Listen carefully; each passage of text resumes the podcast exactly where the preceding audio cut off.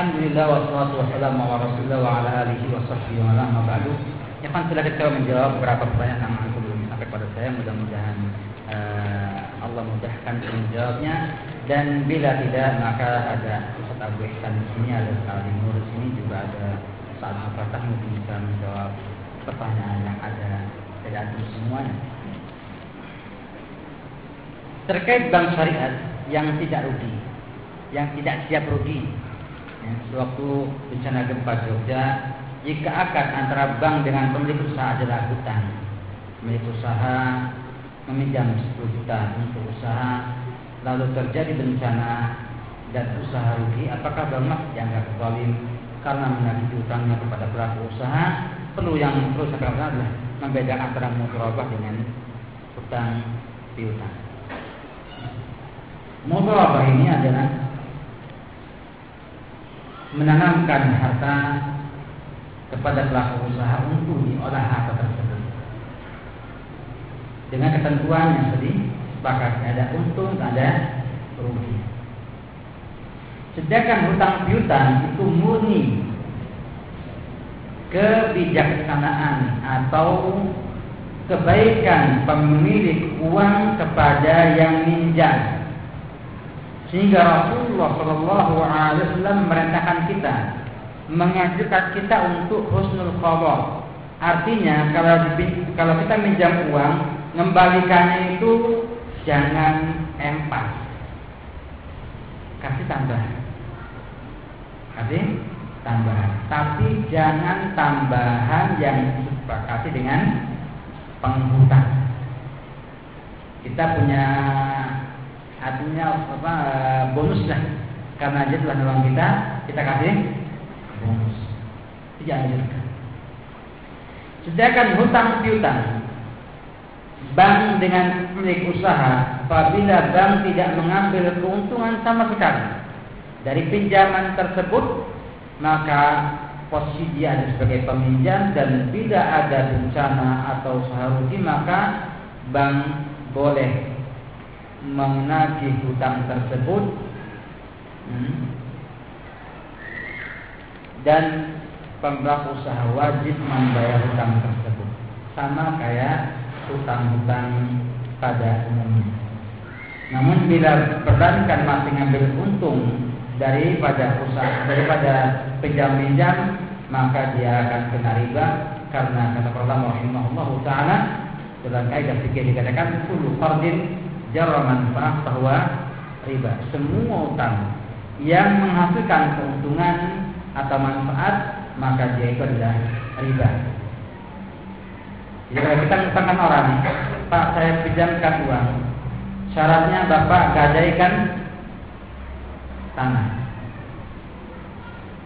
Nanti saya keluar tanahnya, kemudian hasilnya saya ambil, maka itu riba. Karena gadai termasuk hutang, piutang dan dia sama hukumnya dengan hutang piutang hanya saja dia menggunakan jaminan untuk pengembalian hutang tersebut. Hingga susah orang mengatakan mengatasi masalah tanpa masalah. Kita katakan menyembuhkan masalah dengan masalah.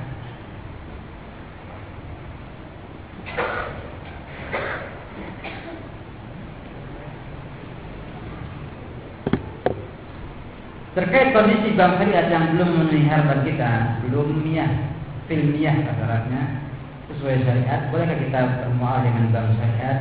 Baik sebagai nasabah menabung maupun nasabah pinjam uang untuk usaha. Dengan dasar kaidah malah yudrak kulluhu la yudrak kulluhu. Ya, kaidahnya benar penerapannya sah, salah. Kita katakan yang pertama kalau menabung atau nabung pada asalnya ketimbang nabung di konvensional ya lebih baik ke bank syariah. Namun bila ada untungnya jangan dimakan. Eh, kasihkan ke orang lain Karena di sana ada usaha yang halal dari bank tersebut dan ada yang enggak halal. Dan itu yang saya lakukan. Itu saya lakukan. Saya punya tabungan BPM, ya, untuk transfer. Tapi kalau ada kelebihannya, saya buang ke orang lain.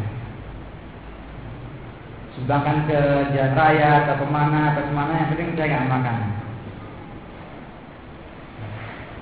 Dan alhamdulillah eh, kita transfer di bank konvensional itu sudah membantu membangun dan menumbuhkan perbankan konvensional. Mau tidak mau mesti. Karena kita minimal nabung berapa? Setengah juta. Nah, dengan cuma setengah juta itu mereka bisa makan riba banyak. Nah, karena itu saya katakan eh, yang konvensional itu jelas buruknya kalau yang syariat ini belum murni syariatnya maka lebih baik yang kedua kita gunakan ketimbang yang pertama. Namun untuk sebagai pelaku usaha, pelaku usaha maka sebaiknya nego pada perbankan syariat. Bila mereka mau disesuaikan dengan syariat maka diambil, bila tidak maka jangan diambil.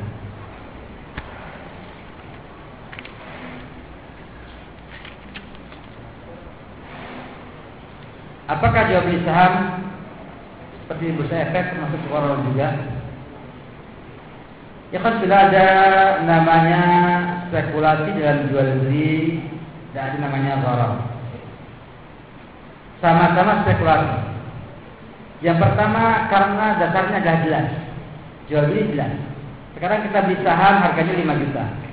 Besok turun 4 juta, sama kayak kita beli barang 5 juta, besok turun 4 juta. Cuma untuk masalah F group, nah, bursa efek yang ada di kita, kita lihat kembali masih banyak pelanggaran-pelanggaran syariat di sana. Karena itu eh, kita perlu untuk milah-milah mana yang dia itu eh, apa namanya sesuai dan mana yang tidak sesuai. Ya, ada juga namanya apa, eh, spekulan, ada juga yang dia emang usahanya beli saham itu untuk diambil keuntungan perusahaannya itu. Ada yang jual saham untuk dijual beli sahamnya.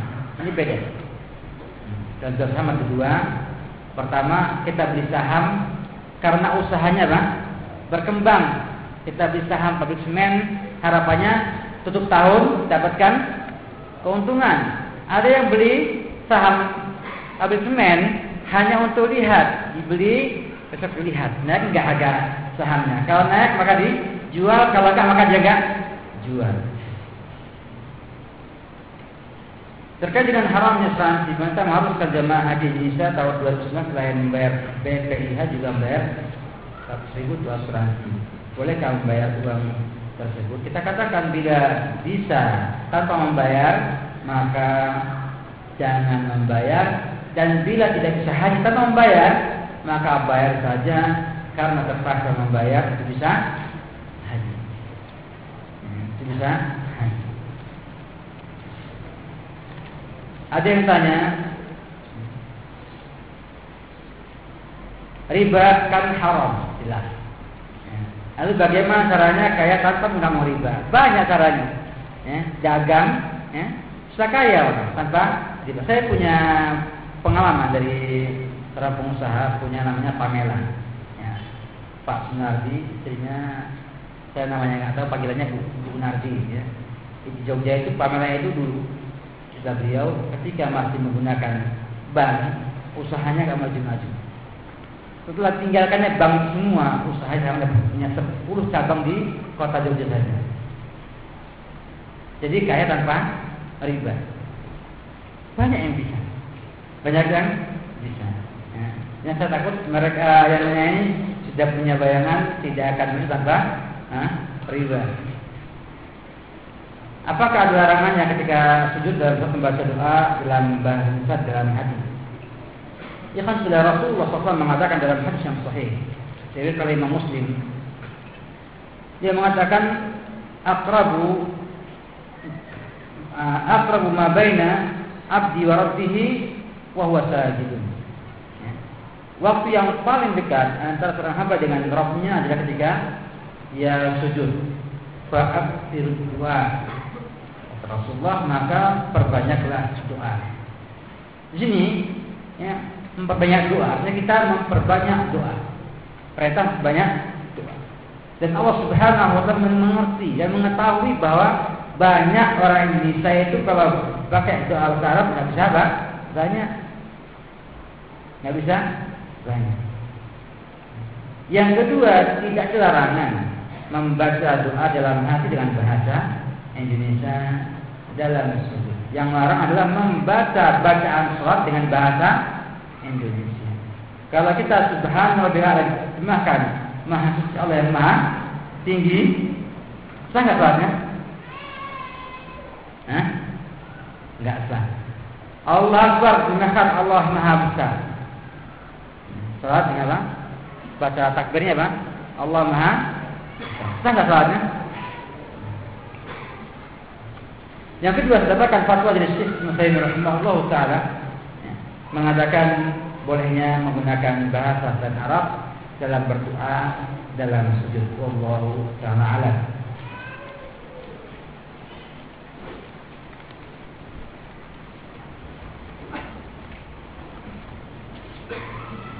Bagaimana hukumnya askes bagi diri kita? Askes yang umum yang kita membayar. Kemudian dapatkan askes. Kalau nggak bayar ya, nggak dapatkan askes. Sama dengan asuransi ini sebagaimana difatwakan oleh Nada Iman dan juga yang lain-lainnya adalah banyak fatwa. Namun bila askes itu adalah ya, hanya nama seperti askin asuransi orang miskin dia nggak bayar, cuma dapat bantuan, maka boleh. Karena dia bukan asuransi, yaitu pemberian pemerintah kepada rakyat dan tidak ada untung dan rugi. Adanya apa? Untung atau enggak rugi. Artinya kalau dapat untung, kalau enggak enggak enggak rugi. Jadi penting untuk mengetahui mana gharar, mana juga judi, yaitu pada kita itu berada pada untung atau rugi. Kalau untung saja atau rugi, nggak rugi, boleh. Kata Ibnu Taimin juga kata Syekh al dalam kitab dalam ceramahnya uh, Al-Qimar ya, tentang kimar tentang perjudian kata beliau selama tidak ada ruginya untung atau balas apa balasnya nggak rugi ya, maka dia dibolehkan karena dia bukan gharar. Sehingga demikian ya, dalam hal ini wallahu taala a'lam. Ada sebuah networking bernama Dinasis bergerak di bulan pulsa anggota membayar deposit untuk bulan pulsa dan mendapatkan bonus 10% pada bulan pertama, pada bulan kedua sampai ke 10 bonus 6%. Didapat dari downline setiap kali belanja pusat ke perusahaan Ginasis. Bulan ke-11 bonus 1% dari belanjaan downline terus berikutnya. Wah, ini Sejauh mana saat mengatakan pada perusahaan ini apakah gambaran jual itu adalah halal? Ini eh, saya bertanyakan bahwa apakah membayar pulsa itu saya misalnya beli pulsa seratus ribu bayarnya seratus ribu. Enggak jawabannya. Kalau gitu rugi perusahaannya. Ya. yang saya tahu ya, namanya DFI itu kita itu beli dua ratus ribu pulsa seratus ribu. Ya. nanti kalau punya downline dapat sekian dan yang sekian nilai. Poin.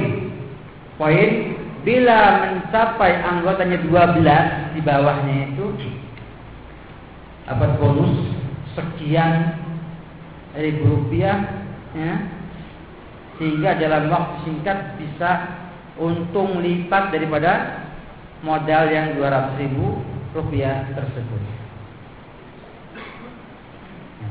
Yang ini haram karena dia menggunakan sistem binari ya artinya dia akan injak orang di bawahnya untuk dapatkan keuntungan tersebut. Yang di bawahnya demikian dan demikian. Ya. Saya kalau bahas agak panjang ini, ya, agak panjang. Kalau mau nggak saya bahas sedikit tentang MLM ini. Ini kan sudah MLM. Nanti nggak jawab semua. MLM sampai hari ini tidak ada satu definisi yang bisa mewakili semua jenis MLM yang ada. Berapa penuh seperti eh, apa namanya Hutapea ya dalam bukunya pesona bisnis MLM itu saya tidak bisa ya, membe, ma, ma, ma, menerangkan apa itu MLM dengan jelas dari. Hanya menukilkan dari ini, ini, ini, ini, dia tidak bisa memberikan apa-apa kecuali mengatakan bahwa sana ada MLM yang apa saya bukan MLM karena dia menggunakan money game. Menggunakan apa? Money game, permainan uang, penggandaan uang. Nah, kalau saya tahu alam misal, MLM selama dia masih menjual barangnya di atas harga wajar dan mengambil keuntungan dari frontline ataupun dari downline untuk membiayai upline ya, sehingga saya punya data tentang bisnis satu perusahaan MLM yang terkenal di dunia ini itu menggunakan sistem uh, upline akan mendapatkan keuntungan bonus bila mencapai angka 9 orang di bawahnya. Ini yang di luar negeri. Yang di Indonesia menggunakan apa? Menggunakan poin kalau bisa mencapai 400, 450 poin, ya, maka dia dapatkan bonus sekian. Kalau enggak mencapai, maka tidak. Padahal dia punya tiga, tiga produk, tiga produk pertama 50 poinnya, yang kedua 100 itu 150. Artinya kalau dia itu dapat yang akhir yang yang bagus, yang mahal harganya, maka dia butuh tiga orang. Butuh tiga orang di bawahnya. Sehingga kalau orang semuanya begitu, begitu terus bawahnya, maka tiga orang itu mesti akan rugi. Level kedua dan yang ketiga. Dua level mesti rugi. Mesti tidak ada bonusnya. Dan ketika di akhirnya harus rugi, ah, harus berhenti perusahaan tersebut, bangkrut seperti para periang eh, yang sekarang sudah mulai agak goyang CNI, eh, yang Mas Jaya, Yanci dan Killing ya, atau Keling ya. maka dua level yang di bawah ini yang paling banyak karena dia menggunakan sistem apa? segitiga Pascal terus ke bawah. Yang bawah lebih besar daripada yang atas. Sehingga kalau kebetulan antum dapat di bawah sekali ya, perusahaannya bangkrut ada nggak bonusnya? Beli barang mahal nggak ada bonus sama sekali yang kedua, ternyata barang bukanlah segala-galanya. Mereka banyak membeli barang itu karena apa? jaringannya. Karena apa? Jaringannya. Jadi kita pisahkan. Kalau barang ini tanpa jaringan berapa harganya? Dan jaringan berapa harganya? Apa jawabannya? Gak bisa. Harus pakai jaringan. Ternyata jaringan ini yang buat mahal harga tersebut. Hingga hardnet yang sekarang juga kayaknya sudah mulai hilang dari pendengaran kita. Ya, pernah teman itu produsennya menjual sabun, kata dia dengan alat konsumnya 1500 rupiah itu sudah untungnya. Dijual ke dia, kemudian sama dia jual 5000 rupiah sama AHT dengan jaringan.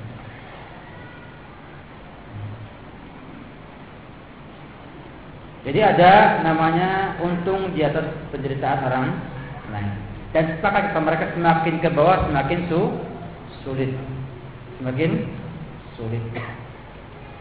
Yang kedua ada muqamarah perjudian di sana. Artinya kita ketika masuk kita berjudi. Kalau kita punya front lane dan juga down lane, kita apa? Untung. Kalau nggak dapat, maka kita rugi. Kebanyakan dapat atau yang nggak dapat? banyak kan nggak dapat. Karena perusahaan yang sudah semakin lama, ya enggak, kan semakin banyak itu jaringannya.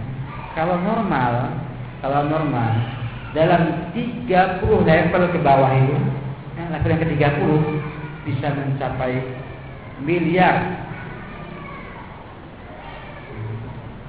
berapa? Miliar. Sehingga ada kemungkinan barangnya nggak ada, habis sehingga nggak mungkin produksi karena kebanyakan permintaan, atau orang jenuh nggak mau ikut kembali, namanya titik jenuh, saturasi. Sehingga mau nggak mau yang bawah apa? Rugi atau hitung yang bawah sama yang atas, ya banyak mana? banyak yang bawa jauh dari yang bawa sehingga akhirnya banyak yang rugi daripada yang untung. Jadi membagikan mayoritas untuk dapatkan apa? Keuntungan bagi minoritas. Hmm.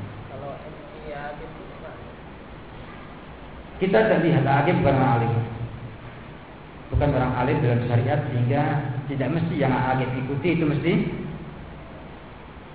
sesuai dengan syariat. Kita lihat kembali bagaimana muamalahnya.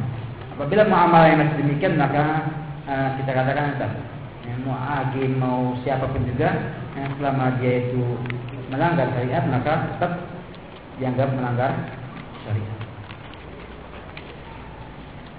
Jadi panjang kalau kita mau bahas MLM, kapan-kapan kita membahas kalau ada waktu, insya Allah taala.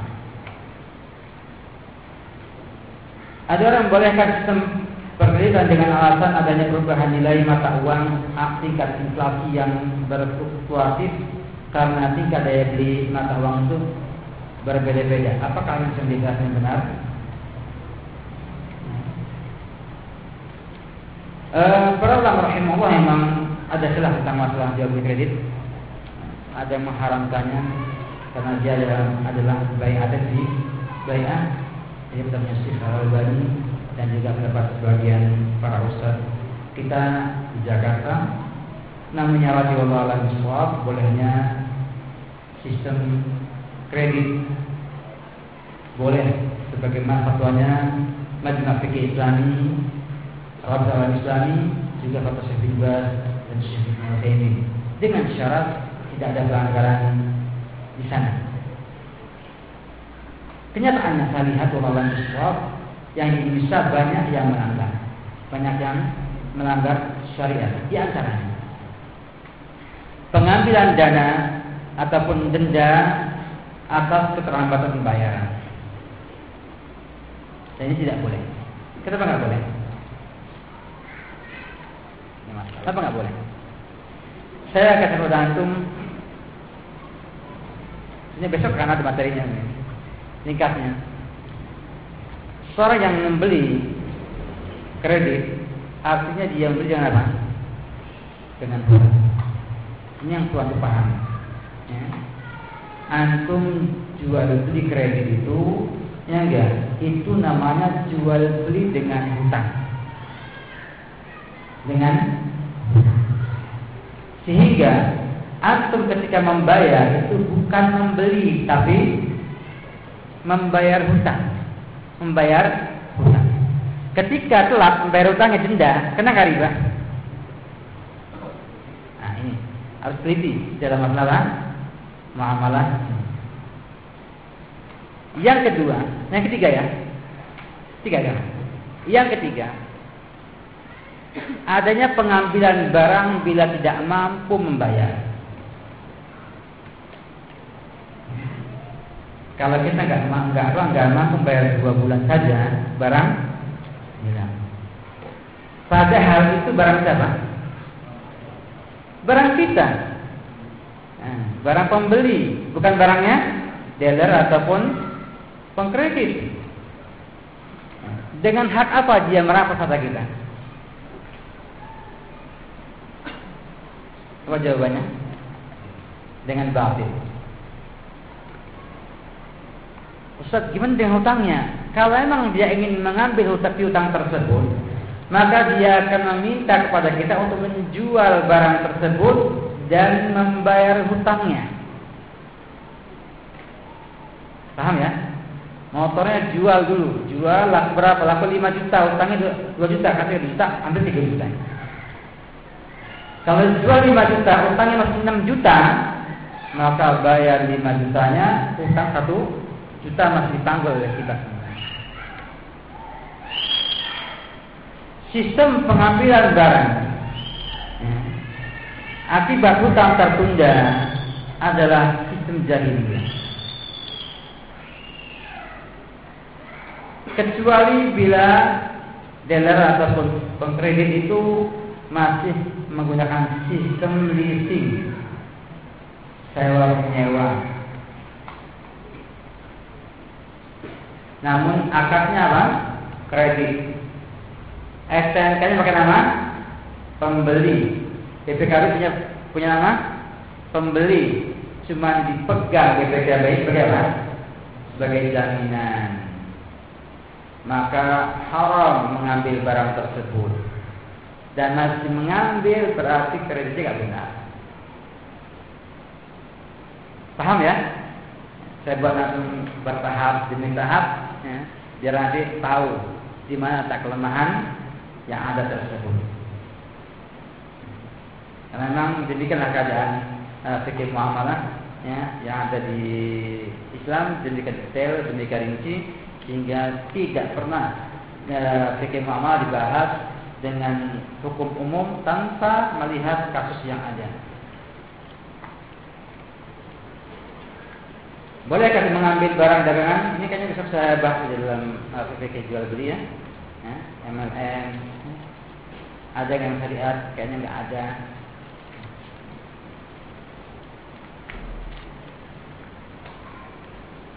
Tanya Ustaz, ada sekolah menetapkan uang pendaftaran, misalnya 500 ribu. Ternyata anak tersebut tidak lulus tes. Dengan dan pihak sekolah menyatakan uang tersebut hilang. Bagaimana dijawab syariat tentang uang tersebut? Uangnya halal. Ya.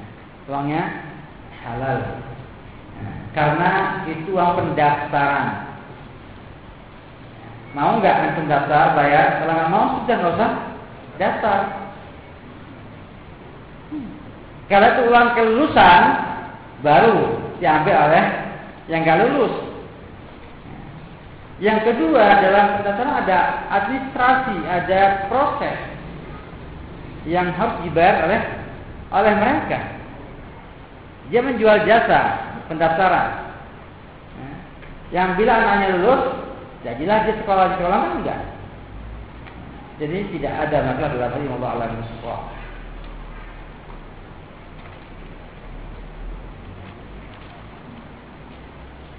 Tadi saya katakan bank-bank yang menggunakan syariat belum berjalan 100% sesuai dengan syariat. Kalau itu berapa persen yang sesuai dengan syariat? Kalau alam biswa. Ya, tergantung banknya gimana, mau bagaimana. Artinya belum semuanya benar.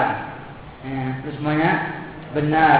Kalau saya diminta untuk persentase, ya habis waktunya eh, nggak bisa selesai. Karena perbankan itu juga berubah-ubah. Sekarang dulu, dulu dalam uh, perbankan di BSN itu pembagian nisbat bagi hasil uh, mudharabah itu menggunakan sistem rasio seribu. Rasio per seribu. Ya. eh namanya ya. Rasio per seribu. Seribu rupiah kita dihargai. Setiap ribu rupiahnya itu. Terus tadi kan sekian tadi kan sekian ayo itu sekian. Kemudian sekarang saya lihat dalam dua bulan yang lalu saya mendapatkan brosur dari BSM mereka menggunakan pembagian dengan sistem mudharabah yang sederhana yang sesuai dengan syariat.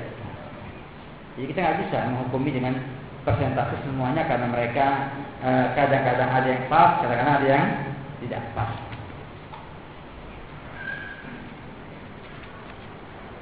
Ada pertanyaan tentang apa boleh uang riba yang anda peroleh di tabungan akibat darurat itu digunakan untuk pekerjaan. Nah, jawabannya Para ulama rahimahullah dan juga Ibnu Qudamah al-Maqdisi kitabnya uh, Mukhtasar Minhaj Qasidin juga yang lain yang mengatakan bahwa semua uang haram, semua uang haram itu dibolehkan untuk dibuang, bukan infak. Dibuang ya, untuk membangun uh, jalanan ataupun kepentingan umum, umum dan yang lain-lainnya. Yang rendah-rendah. Semua uh, harta yang haram. Semua harta yang, yang haram.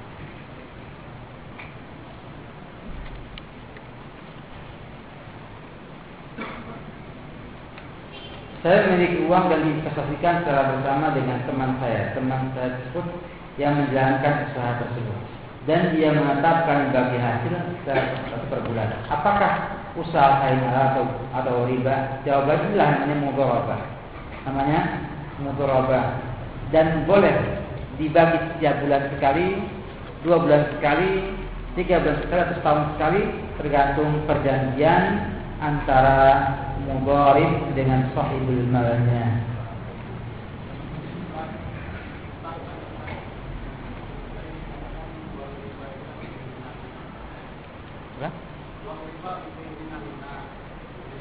Yang rendah sepakat. Nah. Nah.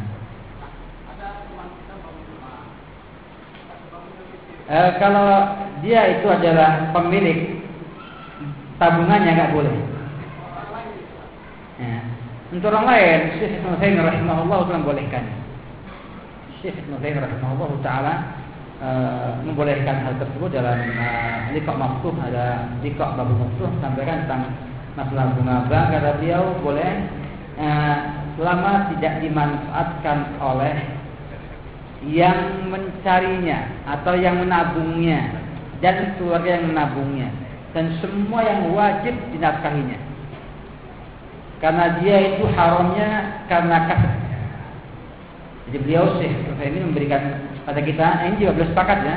Pertama sepakat yang beliau punya, punya fatwa uh, demikian. Kata dia harta itu ada dua harta haram ada harta harta haram karena zatnya harta haram karena zatnya maka ini tidak boleh dimanfaatkan oleh siapa pun juga.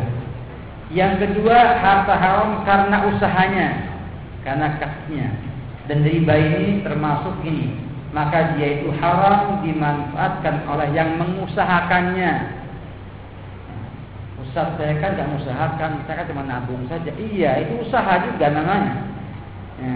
Kita nabung terpaksa, iya usaha juga namanya. Karena kalau mau nabung nggak akan ada bunga bank tersebut. Allahu taala a'lam.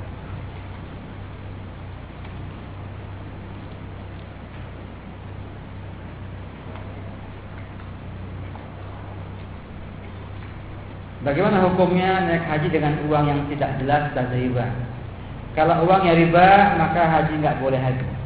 Ya, haji itu dengan uang yang halal. Dan kayaknya sepakat, hampir semua kaum muslimin kalau haji tidak yang halal halal, kecuali yang nyeleneh. Kecuali yang apa? Yang nyeleneh yang yang kata Rasulullah SAW, saya di zamanun almaru fihi la yubali. Aina tasaba? Amnal haram, amnal haram. Halal. Akan muncul di zaman di mana seorang itu e, tidak mau tahu dengan usaha yang dia dapatkan apakah halal ataupun haram. Hadisnya riwayat Bukhari. Insyaallah kita berjumpa kembali pada esok hari dalam waktu dan kesempatan yang Allah berikan. Mudah-mudahan apa yang disampaikan uh, pada hari ini ya, yang ringkas bisa bermanfaat pada saya pribadi juga semuanya. Dan mudah sebagai uh, satu langkah ataupun satu muntalak ya, bagi kita untuk bisa menjalin ukhuwah fillah, ukhuwah iman ya, dan menjalin hubungan sama muslim. Dan mudah-mudahan uh, kita berpisah karena Allah dan bertemu karena Allah Subhanahu wa. Kemudian bila teman-teman semua biasa menggunakan internet bisa membuka web saya di www 3 3 u ya. Uh, dot ekonomi syariat ekonomi sj syariat dot com. Saya mencoba untuk menulis artikel-artikel tentang ekonomi di situ uh, sebagai sebagai upaya untuk saya pribadi belajar lebih banyak lagi, kemudian memberikan wacana pencerahan kepada masyarakat tentang pentingnya ekonomi Islam dan juga mungkin jadi ikan kepada para praktisi ekonomi Islam dan pakar ekonomi Islam bahwa e, kita ingin mereka mengerti bahwa banyak orang yang ingin mengetahui hukum Islam dalam ekonomi dan mudah-mudahan menjadi satu wacana baru untuk menyebarkan bahwa dakwah salafi adalah dakwah yang agung, dakwah yang menyeluruh, yang komprehensif, yang universal dan bukan hanya parsial sebagaimana dipahami oleh sebagian kaum muslimin yang belum mengerti tentang dakwah salafiyah manhaj. Demikian dari saya mohon maaf bila ada kurangan karena ini mudah-mudahan eh, Allah Subhanahu wa kita semua dan kita bisa berpisah sama Allah bertemu bersama Allah Subhanahu wa taala.